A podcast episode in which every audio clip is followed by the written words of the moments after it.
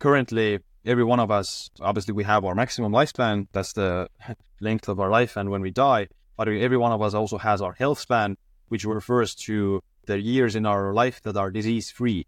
And one 2020 analysis on US population found that oh, the average life expectancy in the US was around 73, but the disease free life expectancy, so the health span was around like 60, 64. So there's a pretty big gap between those years. And if you look at it, then you're, you're spending like around one, one eighth or one ninth of your life being sick, if that makes sense. So how do you bridge that gap?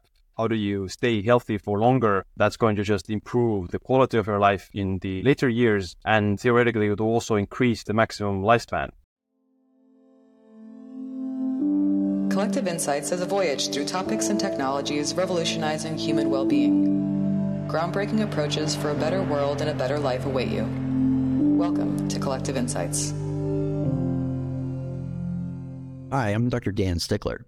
Before we get into today's episode, I want to talk to you about a protocol that I'm passionate about that I use in my practice.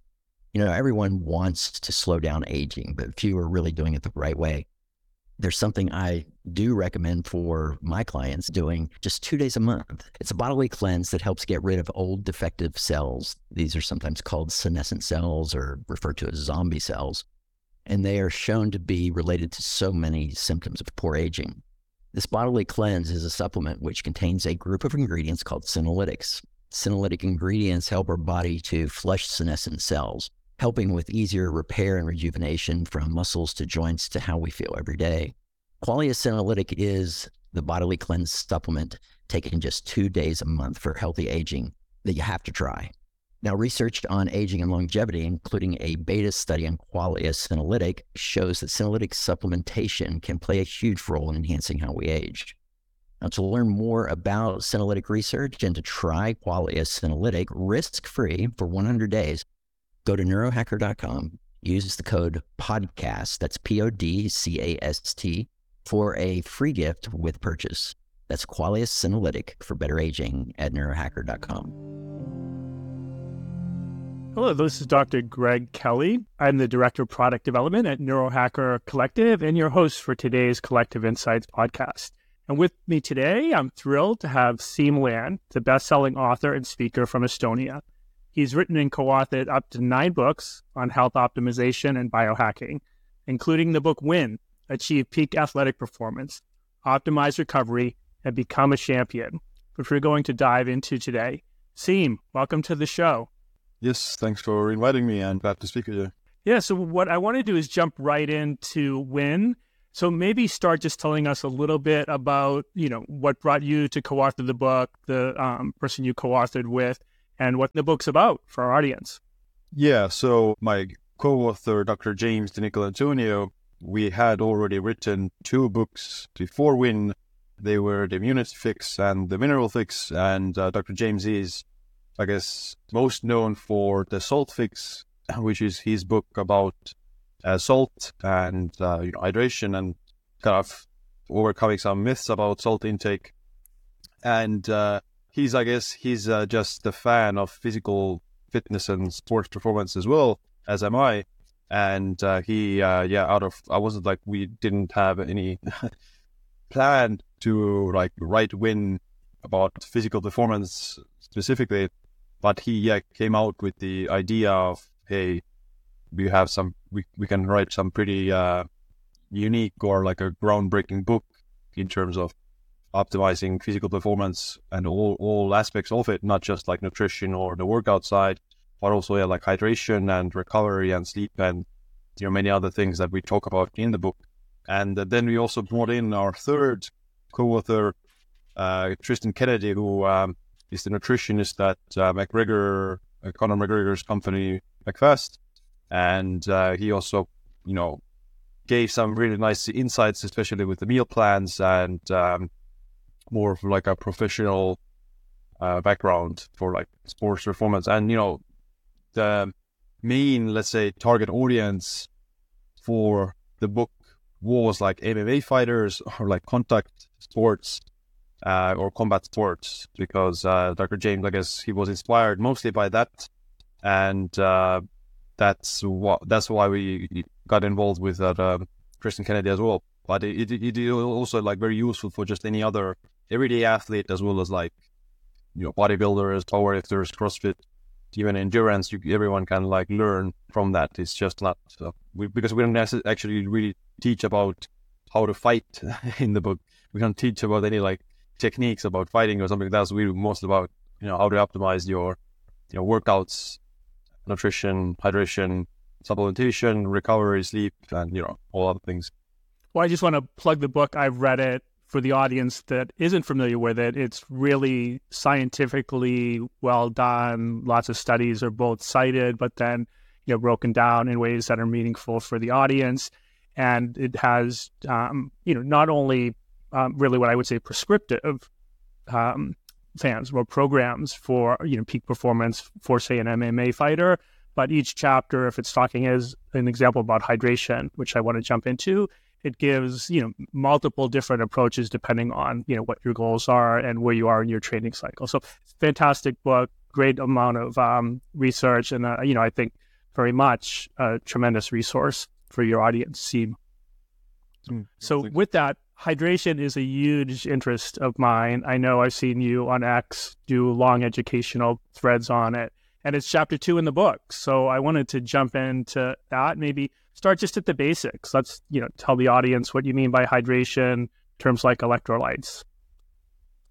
Yeah. So I guess yeah, the reason why it was chapter two of the book as well is because hydration is pretty much, you know, if you're dehydrated, then you're not going to perform well, and you're you're just going to have lackluster strength, speed, power, all those things and even like cognition is gonna suffer from that.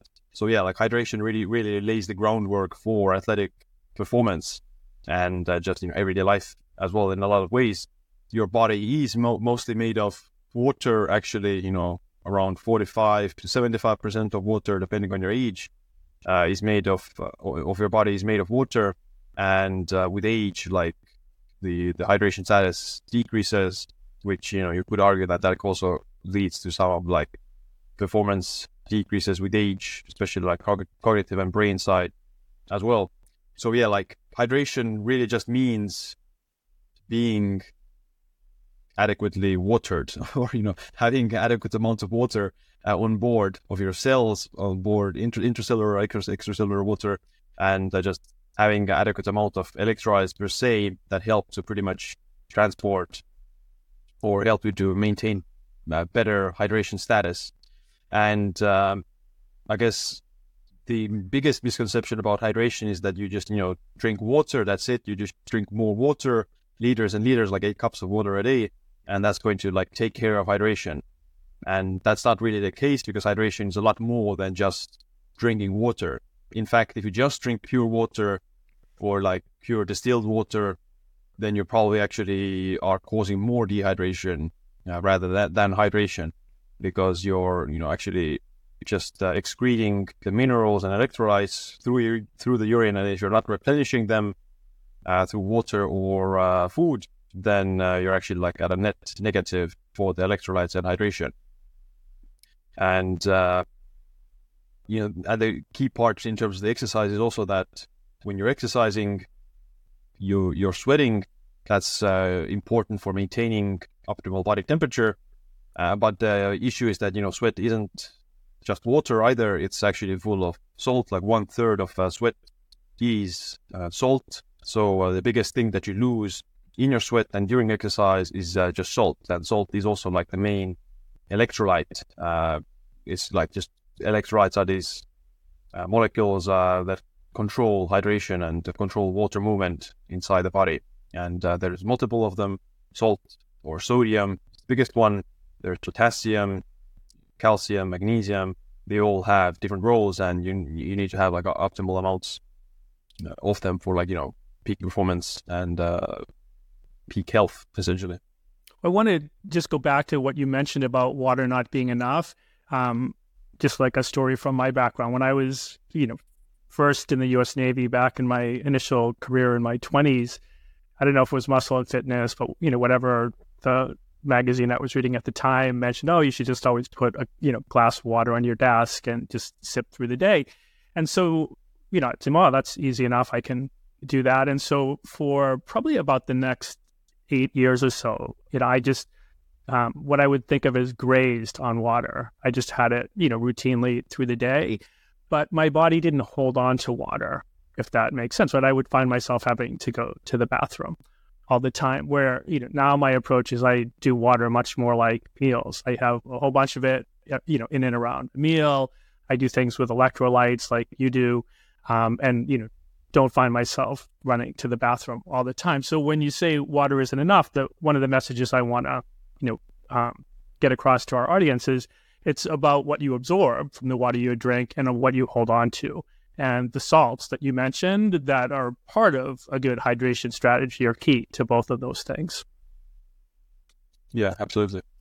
Um, and the next point I wanted to touch on because I think it's overlooked or maybe not even known is you'll often see it definitely in the supplement world where I live. Oh, this new study and performance improved 3%. Can you give our audience a sense of the magnitude of how proper hydration would impact performance on game day? Mm. Yeah. So, like, one of the biggest performance enhancing supplements like beta alanine or some other, you know, even caffeine, it's not going to increase your performance any more than maybe like 16% at most or 15, 20% of that at the maximum. But uh, what they find is that proper prehydration with uh, salt and water before exercise, that has been shown to increase performance by up to 10 to 20 times. Uh, and that's, you know, that's more than any other supplement out there. And uh, the reason for that is obviously in its simplistic form, it's very simple because you know, like we said, electrolytes are important for you know energy production and muscle contraction, specifically for sodium. But uh, what when it comes to the actual exercise, where does that 10 to 20x increase come from? It mostly comes from the uh, key reason why we hit the wall or what what hinders our performance when we are exercising. And there's many obviously reasons for that. It's usually thought like lactic acid and stuff like that, but lactate, but lactate is more of like a buffer for, uh, it's actually energy source as well. So it's not really the lactate. It's mostly like the accumulation of hydrogen ions, which results from energy depletion. So uh, if the ATP is depleted more than it is produced, then this buildup buildup of hydrogen ions inside a cell causes cellular acidosis, which we'll cover maybe later. But uh, the kind of one of the byproducts of that is also that you start to bonk, and uh, another manifestation of that is uh, that the body temperature begins to rise. So that's why we sweat. So sweating is actually a very adaptive, let's say, or it's a very beneficial adaptation when you are physically fit. So like the more you're able to, to thermoregulate your body temperature and you're better the more able you're you, like the better able you're to sweat the better your performance is generally going to be as well. And uh, the limiting like threshold at which you hit this wall with performance or the threshold after which your performance starts to decrease is yeah like if your body temperature reaches a certain threshold like when you enter like hyperthermia your body starts to overheat. And uh, pretty much sodium and uh, water or like salted salted water is going to help to postpone that. It uh, boosts your blood volume, which like enables your body to dissipate heat much more effectively. Like it has a larger, let's say, body of uh, of like for lack of a better word, body to dissipate the heat into, and uh, that pretty much postpones this uh, overheating and hyperthermia that happens during exercise, and that's pretty like the easiest way to actually boost your performance is to consume some salted water before the exercise because you know you want to do it before uh, rather than you know of course you can do it during the exercise as well to a certain extent but yeah you want to have you want to boost your blood volume uh, before exercise already. And there are like you know very a lot of studies even like dozens of studies showing that rehydrating with salt and water is able to yeah boost performance and uh, the the let's say types of exercise varies you know it's been shown in endurance exercise it's been shown in high intensity exercise even strength training and um, you know more high intent like this weightlifting style exercise as well. It's been fun to do that. And I want to just um, touch on a few points that I found interesting in your book. So one was how you went about doing it, and my recollection in the book is you'd start, you know, 60 minutes or so before your event to to do the hydration. It's not something you just chug down a minute or two before. Is that correct? Yeah, I mean, you're gonna probably get diarrhea or something if you chug down a lot of uh, salted water immediately, or even like, like baking soda or uh, sodium bicarbonate. Doing that probably leads to some gastrointestinal stress, stress uh, for most people. So yeah, like one hour before a higher salt solution mixed around in around like 22 to 33 ounces of uh, uh, water is is what uh, is kind of we've uh, came to the conclusion is the optimal let's say formula. And uh, when you, they compare you know zero salt and somewhat of a larger like not, not a very large amount but large in traditional meanings so like one maybe like 1400 milligrams of sodium versus up to like two to 4,000 milligrams of sodium in that water, so 22, 22 to 33 ounces of water, then uh, the higher salt solution always does better. So yeah, like even if you take two to 4,000 milligrams of salt one hour before exercise, that's going to increase the performance more than, uh, you know, one to 2,000 milligrams of sodium. So uh, yeah, of course, depends on the exercise. If you're going just going for yoga, then it doesn't make sense to take 4,000 milligrams of sodium. But if you're going for, yeah, like you know a half marathon or a 10k 5k something like that then uh, yeah like a higher salt amount at least based on our research does provide a better performance enhancing effect than uh, either zero salt or a smaller salt a smaller salt amount and you can also like improve that hydration status or the sodium absorption more with uh, glycine so glycine is an amino acid that helps with sodium absorption, but it also has its own uh, effects in lowering body temperature. So it's an additional benefit for lowering the body temperature that happens during exercise. And, you know, in the book, we also talk about some other strategies that tie into the like overheating. So if you cool down the body even during exercise, so that in some of the studies, they use this hand cooling devices, like, or these mittens that cool down the hands. And because your body regulates the heat the most through the hands and the forehead and the feet, then that is one of the easiest ways to lower the body temperature very fast. And uh, immediately after doing that, the performance increases, especially when they're doing like some pull ups or something like that. Pre, uh, like cooling down the body during exercise as well enables to enhance the performance. But if you have hydrated before exercise with the salt, then your body is already going to be operating at a lower body temperature during the exercise. So you overheat less, you maintain better body temperature during exercise, and you also sweat less or you maintain better electrolyte status. You lose less electrolytes through the sweat if you have hydrated properly before.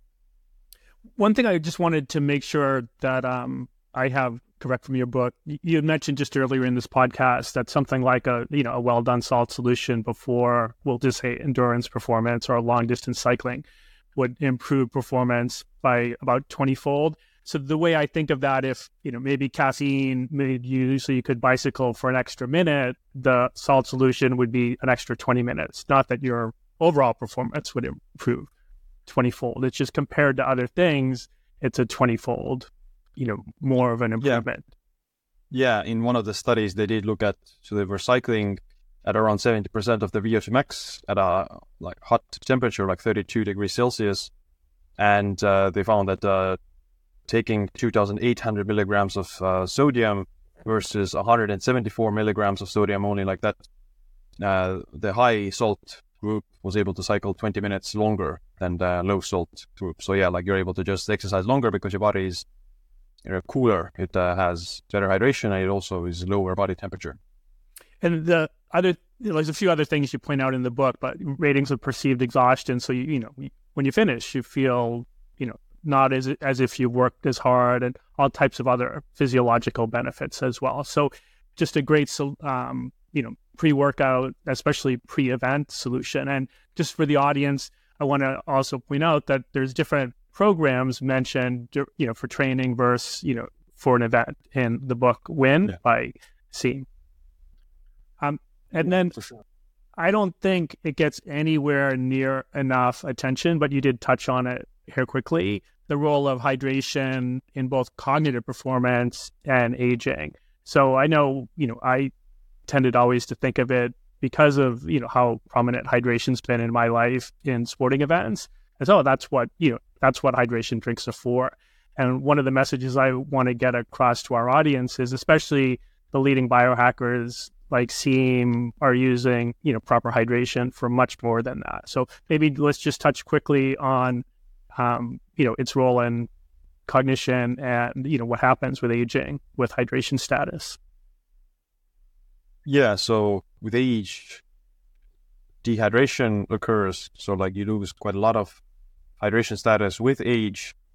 You know, it's the reason for that. Uh, I haven't like uh, delved into that much of the reason why it happens, but probably has to do with some aspects of like gut issues. So like older people tend to also have poorer intestinal barrier function and they have malabsorption, just like a bit more malabsorption than someone in their teenage or 20 years of age. So it's uh, probably like a mixture of many things.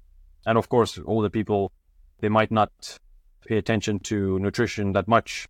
Uh, and, uh, you know, the dehydration certainly has a negative effect on cognitive aging and just brain function. And, you know, everyone can just test it out. If they are dehydrated during a hot summer day or whatever, like after a long flight or something, you just, you do feel like a little bit of brain fog or uh, like some, some of like cognitive dysfunction mild. I know one of the, the, things that I see routinely from some of the people I would follow on X, like yourself as an example, so from the old Twitter, current X, is you know people starting their day with hydration strategies. So just to, you know for the audience, that's something to consider. It's definitely something that I implement myself. Yeah, for sure, it's an easy easy thing. Then you know after after you're waking up, you probably haven't drunk any any water during the night. So yeah, easy way to hydrate your body is you know, maybe consume some electrolytes. It's not inherently like mandatory if you eat food that has some electrolytes and salt on it, then uh, that covers it as well. Because you know, probably let's say getting a mixture of both is probably better than just relying on only hydration drinks or electrolyte powders. So it's you know obviously want to have adequate nutrition as well. But the yeah, mineral, what, what mineral waters are definitely the best way to hydrate yourself and uh, absorb minerals. So you absorb up to like 30 to 40% more minerals uh, from water than uh, from food. So yeah, like some good quality mineral water, like, you know, Gerolsteiner or something like that, uh, they are definitely like a healthy drink, like one of the best health drinks out there for sure. Let's let's um before we move on, just you know, I want to wrap up the aging piece. So I know you know, having worked with elderly people, having you know, um, you know, my mom's still alive, but is in her later years, and uh, you know, just a common complaint that I've heard over the years is the sense of dehydration, and you know, who knows all the physiological reasons. Some of it's like you know, oftentimes people are put on low sodium diets because of concerns about other things. But um, for the audience, just to be aware, it it is a, I think an um, under acknowledged issue with aging is the the role of poor hydration status. So, um, with that said, I wanted to jump into another chapter that I just think you guys did a bang up job on, and that was on you know um, alkalosis, basically. Um, so let's talk a little bit about um, the importance of neutralizing acid for peak performance when we're exercising. Yeah, so like I mentioned uh, a little bit a while ago, the one of the key uh, reasons why we see a decrease in performance is not necessarily the lactate. So, like traditionally, lactate is associated with the burn effect. So, like the lactic accumulation in the muscles is what causes the burn and uh, soreness. But uh, that's more of like the actual, let's say, byproduct of what is really hindering the poor performance. And uh, the real reason apparently is the buildup of these hydrogen ions that uh, happens during ATP breakdown. So when you're producing ATP uh, and uh, breaking it down, so if the breakdown exceeds the ATP production, which usually is going to happen when you're doing vigorous exercise or if you've been exercising for a long time, then the like the demand overrides the supply of ATP, and that leads to the buildup of these hydrogen uh, ions, and that is what is going to inhibit uh, the performance. And uh, being able to like buffer against that is another like very powerful strategy for increasing uh, performance and uh, being able to like exercise uh, longer and with less discomfort and less of the side effects of you know exercise. And cellular acidosis is one of the is the phenomenon that is uh, the buildup of these uh, hydrogen ions when the uh, ATP breakdown exceeds ATP production. And metabolic acidosis is, I guess, it's somewhat used in a tr- different context. Somewhat usually, metabolic acidosis is actually used in like some medical conditions. The term, so like, also Warburg was the guy who got a Nobel, Nobel Prize for uh, like not inventing, but you know, discovering uh, the the Warburg effect, and uh, that's like the state of metabolic acidosis that is associated with cancer and some other medical conditions. So you know, technically they're the same, but it, usually you see the cellular acidosis when you're just exercising. Uh, but the, metabolic acidosis can uh, occur at some other times as well when you have some sort of a disease uh, state or some other pathology going on.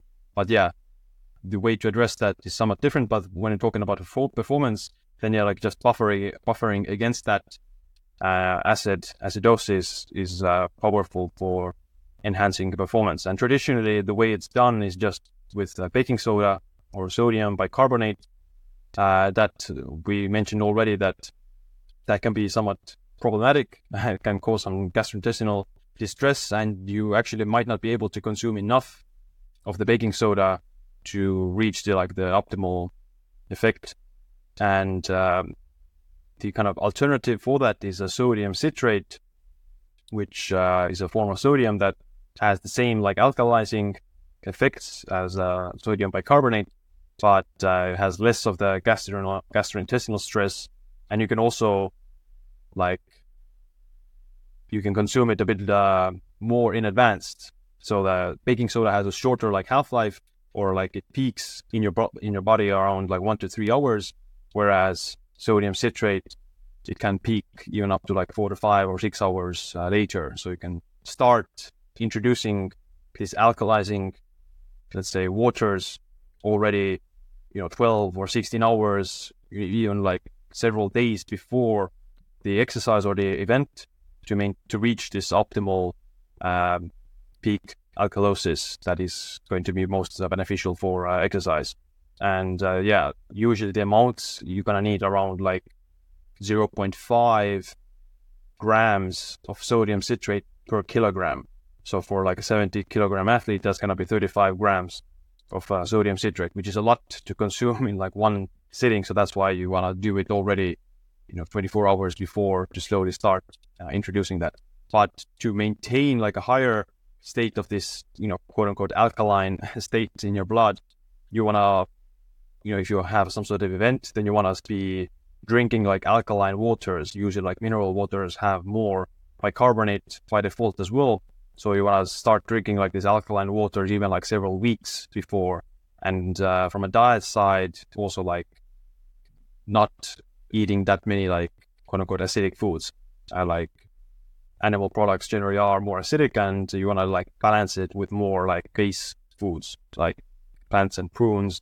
Different kinds of vegetables uh, maintain the alkalinity a, bit more. So you want to start doing that already you know a few days and weeks before an actual physical event and start introducing the alkaline waters as well as the sodium citrate solution you know around 24 hours or 48 hours before the actual event. I know for me, not being a, a performance athlete or you know doing any type of competitions, um, I just thought one of the cool things about that chapter was you're mentioning, oh, it's good to start to gradually build your buffering capacity over the long term. And, you know, so you had mentioned already Gerolsteiner as a mineral water that you guys call out in the book, but I just thought, oh, that's a great and simple hack to implement into my life. So, you know, thank you for that. Yeah. And this is another example of, you know, the difference between a performance athlete and a regular person who just exercises and the takeaways are also somewhat different. For the athletes, we have yeah like exact formulas in the book of how much of the sodium citrate and salt and water and all those things to consume before the like uh, the event and that's obviously like a competition event where you want to be performing at your peak all the time you don't actually want to do that as a everyday training or even like if you're off season training to build your base. You don't want to be taking all the salt solutions and all the things uh, every time because there are some benefits to actually training slightly dehydrated as well. So it's called dehydration acclimation. So if your body is used to training dehydrated then you actually perform better while being dehydrated in the event as well. And uh, there are like some times of the day or some some like easier exercise sessions it actually might, not be a might not be the best idea to hydrate yourself uh, very well. You want to actually train like slightly dehydrated so that your body will get used to it and build this adaptation. And uh, the same with like heat adaptation, which we talk about in the book as well, for your body to like be able to regulate its body temperature much better and to not overheat that easily. Then in off season and before the events is actually good to do the sauna so the sauna has been shown to increase heat adaptation and heat acclimation. So your body is able to, yeah, lower the body temperature during exercise and maintain this cooler temperature as well during the exercise. Well, thanks. Well, another thing I really appreciated in your book is just the detail that that you and your co-authors go into on the biochemistry and physiology of things. So, with that, one of the things I know I don't think gets enough attention is um, that ATP to be active requires magnesium, which, you know, I thought it was brilliant that you point that out. Um, you know, we often think of magnesium as an electrolyte, but I know whenever I think of ATP, I always think of ATP magnesium. It's that mm. combination that does cellular work. Yes. So, with that, I wanted to just give a plug for your book, The Mineral Fix, since you mentioned it earlier, and maybe just really briefly tell your audience, you know, or tell our audience who you think that book would be, you know, perfect for, and uh, you know, a few of the big mm. picture things in it. Yeah, so the mineral fix, it's about all the essential minerals and uh, the non-essential minerals as well. And the reason we wrote that is because Dr. James was very big on, or is very big on minerals. I think he's the like the leading expert on minerals in the world, and uh, we wrote the book to just have like the Bible for minerals because there's no other book like that out there right now that just goes into detail of all the minerals, what are their roles, uh, what are the like consequences of not getting enough of them, what what are the foods, how much you need, and uh, like etc. Like it's very in depth. It's one of the most in depth books that we have, and uh, yeah, it's certainly pretty scientific, but it's also easy to understand. There's a lot of bullet points. There's a lot of summarizations and conclusions and pictures. And so everyone pretty much uh, read it, but it's certainly not like the first le- level of, let's say, um, healthy lifestyle. so like the first level of healthy lifestyle is just, you know, tell me what foods to eat and what not. Uh, the mineral fix is probably like maybe level three in terms of the detail of okay how much of these actual minerals and stuff like that do i need? But it's very interesting like if you read it then you start to realize how big of a role minerals play in health and living then yeah you look at it at a different lens. And you know if you do take away the knowledge in the book with you then you'll be at a massive advantage in terms of knowing how to optimize your nutrition. And also like okay overcome some of the misconceptions about nutrition when it comes to uh, micronutrients. Thank you. Well, I want to shift gears to something that at least I noticed recently that you had posted a link to on X, and that was your YouTube video on the longevity leap. So I know that's been a, a recent or maybe a longer interest than even recent of yours. But let's talk a little bit about what you mean by the longevity leap and why you, at you know such a young, healthy age, have a passion for longevity? Yeah, so the longevity leap is the title of my next book that I'm currently working on, and uh, the uh, main idea behind that is how do you bridge the gap between health span and maximum lifespan. So currently, every one of us, obviously, we have our maximum lifespan. That's the length of our life. And when we die, but every one of us also has our health span, which refers to the years in our life that are disease free. And one 2020 analysis on US population found that well, the average life expectancy in the US was around 73, but the disease free life expectancy, so the health span was around like 60, 64. So there's a pretty big gap between those years. And if you look at it, then you're, you're spending like around one, one eighth or one ninth of your life being sick, if that makes sense. So how do you bridge that gap? How do you stay healthy for longer? That's going to just improve the quality of your life in the later years. And theoretically, it will also increase the maximum lifespan. So if you stay healthier for longer, then you will also increase your maximum lifespan. I don't think there's any anything controversial about that because, you know, it like if you're healthy and you maintain better biomarkers and physical fitness and all those things, then you will generally live at least a few years longer as well. And when you look at the centenarians, people who live over 100 years, then uh, the longevity leap is also um, exemplified exemplified in their case. So the centenarians they generally get the same diseases as everyone else, like heart disease, cancer, and Alzheimer's, but uh, they get these diseases a few decades later than the general population. So that's the reason why they live such a long time. So they probably have like a mixture of some genetics that protect them against diseases or some favorable lifestyle or environmental factors that also enable them to postpone these diseases. So, you know, longevity and living to 100, besides having good genetics, comes down to uh, having a lifestyle and following a lifestyle that postpones the chronic diseases that most people get, like heart disease, diabetes, and Alzheimer's and cancer and those things.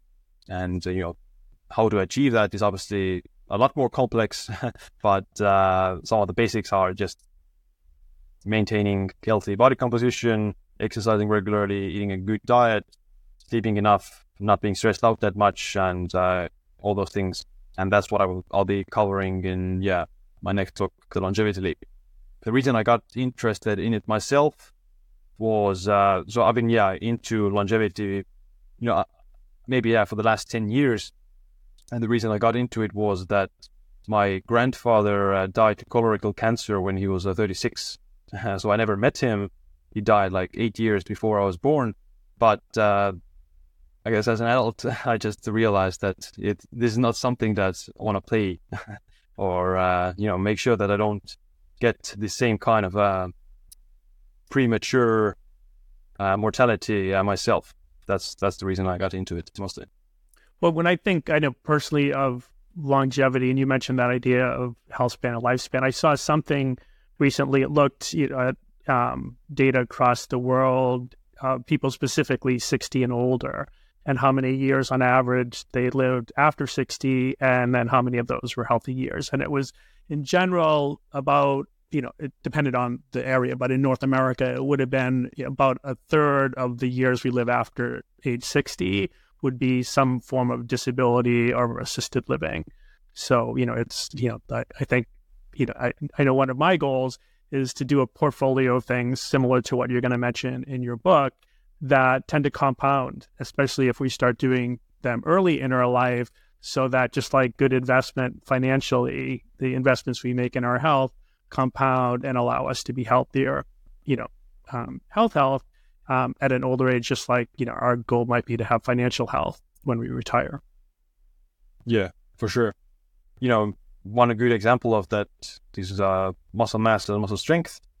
So uh, with age, you see a decline in muscle mass and muscle strength. And uh, in studies, people who have more muscle and more muscle strength have lower mortality and lower risk of other diseases like Alzheimer's and heart disease. Of course, that could be a proxy of just being healthier, so that healthier people maintain more muscle, and uh, the sicker people uh, generally start to lose the muscle faster as well. But you know, it's another one. Even if it is like uh, the association of just being healthy, then how else how else are you going to achieve that other than lifting weights, for example?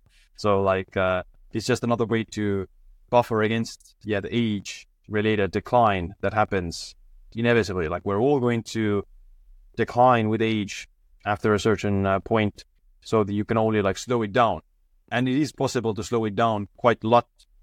Like uh, there are some studies where so people who have like exercised with weights and cardio all their life, at the age of 80, they have the same functional capacity as a sedentary 50 year old. So they're 30 years younger in terms of their fitness. Uh, obviously, the standard isn't that high. Like uh, being a sedentary 50 year old isn't a high standard, but it's still like at the age of 80, that's a huge uh, like uh, difference. So like the sedentary 80 year old who's never exercised, they're you know they're at the end of the line almost. Whereas the 80 year old who still exercises and is functionally as fit as a sedentary 50 year old, then I mean they can still put their clothes on, they can still climb the stairs, they can still carry their suitcase, they can still lift their grandchild or whatever. So you know, the the older you get, the bigger the difference is in terms of your fitness. So uh, the older you get, the more it matters to be fit, and the more it matters to have strength and muscle mass. At when you're 20 or even 40 years old, then it doesn't matter that much, or you're not significantly different from your peers if you exercise.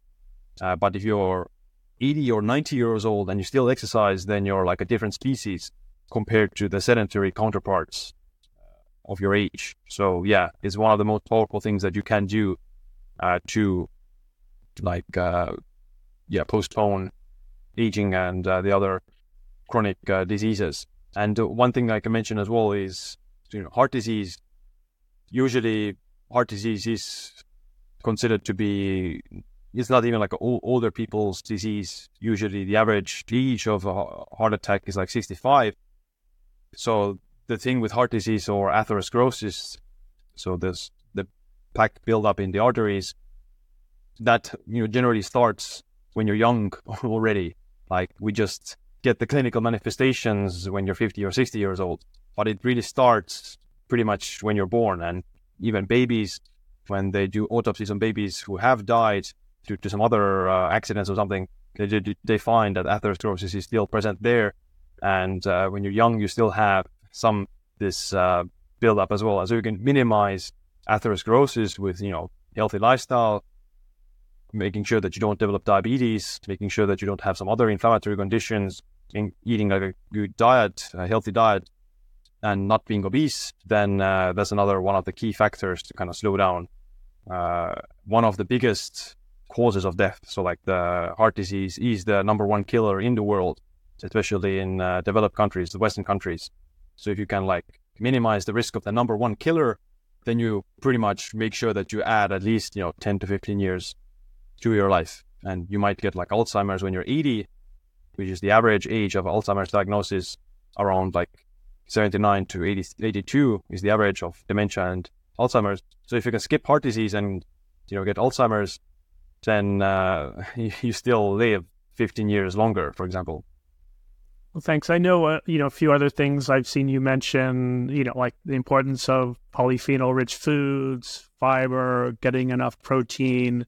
Um, you know, any quick comments on those types of things, you know, or like an overwhelming or overarching diet strategy that you yourself are following at this point? Yeah, so I think I personally, what I follow is more like a Mediterranean diet. I think that's the best based on the research for my genetic risk and other risk factors. I think it's the safest and kind of, yeah, best for my risk uh, factors to follow. I don't think that the diet is like as important as people think. like, uh, I think the diet is just a means to an end. Of course, you do want to minimize ultra processed foods. You don't want to be eating like a zero protein diet and maybe like you don't want to be eating like a fruitarian diet or something like that.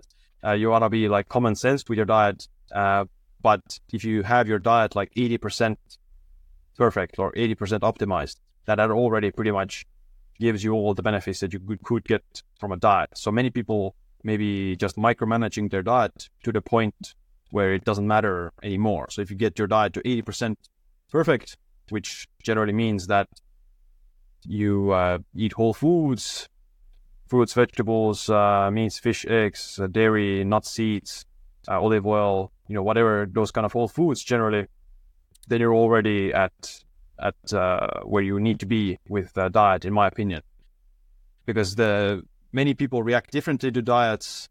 You know what matters at the end of the day is how your body reacts to the diet that you follow, and how is your blood work, uh, because the blood work is the really, I think, the bigger bigger risk factor or bigger determinant whether or not you're gonna get a chronic disease or not, because we all know of these stories of my grandfather smoked and drank alcohol and eat bacon every day or chocolate or something like that every day and still lived to 100.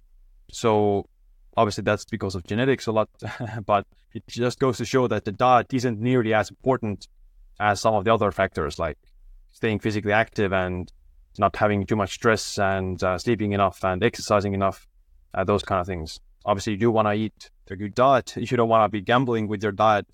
Like you don't want to be uh, eating a diet that contradicts the research, for example, the or, or if you do, then you might be taking a risk. But you know, if you have like a generally healthy diet, then uh, there's there's a lot more you can gain from like focusing more on exercise or some other factors of longevity, like maybe social relationships even, or uh, like uh, sleep, for example. Yeah, I think it's an important point. I mean, I, I tend to think of an 80-10 rule or, you know, 90, I'm sorry, 80-20, 90-10, 95-5. Like most things follow that type of a, a ratio where, um, you know, for a, our little bit extra gain, there's a lot more you have to put into it. You're chasing kind of marginal benefits at that point. And I think it's always a shame when someone ignores one of the, you know, the big picture things, like you mentioned, sleep, exercise, a good diet, you know, stress management because they're so busy chasing that extra five or 10% from something they're already doing an exceptional job in. So, um, hmm. with that, I just want to, um, as we wrap up today, thank you for being our guest today, Siim, and just um, where would be good places for our audience to go to follow you and your work? Yeah, my pleasure. And my website is siimland.com. And on uh, social media, I'm all siimlund on all the platforms.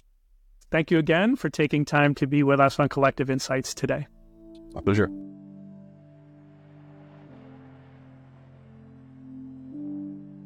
This podcast is for informational purposes only. The podcast is not intended as a substitute for professional medical advice, diagnosis, or treatment.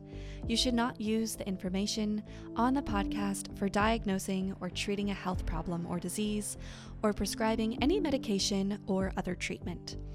Always seek the advice of your physician or other qualified health provider before taking any medication or nutritional, herbal, or homeopathic supplement and with any questions you may have regarding a medical condition. Never disregard professional medical advice or delay in seeking it because of something you have heard on this or any other podcast. Reliance on the podcast is solely at your own risk. Information provided on the podcast does not create a doctor patient relationship between you and any of the health professionals affiliated with our podcast.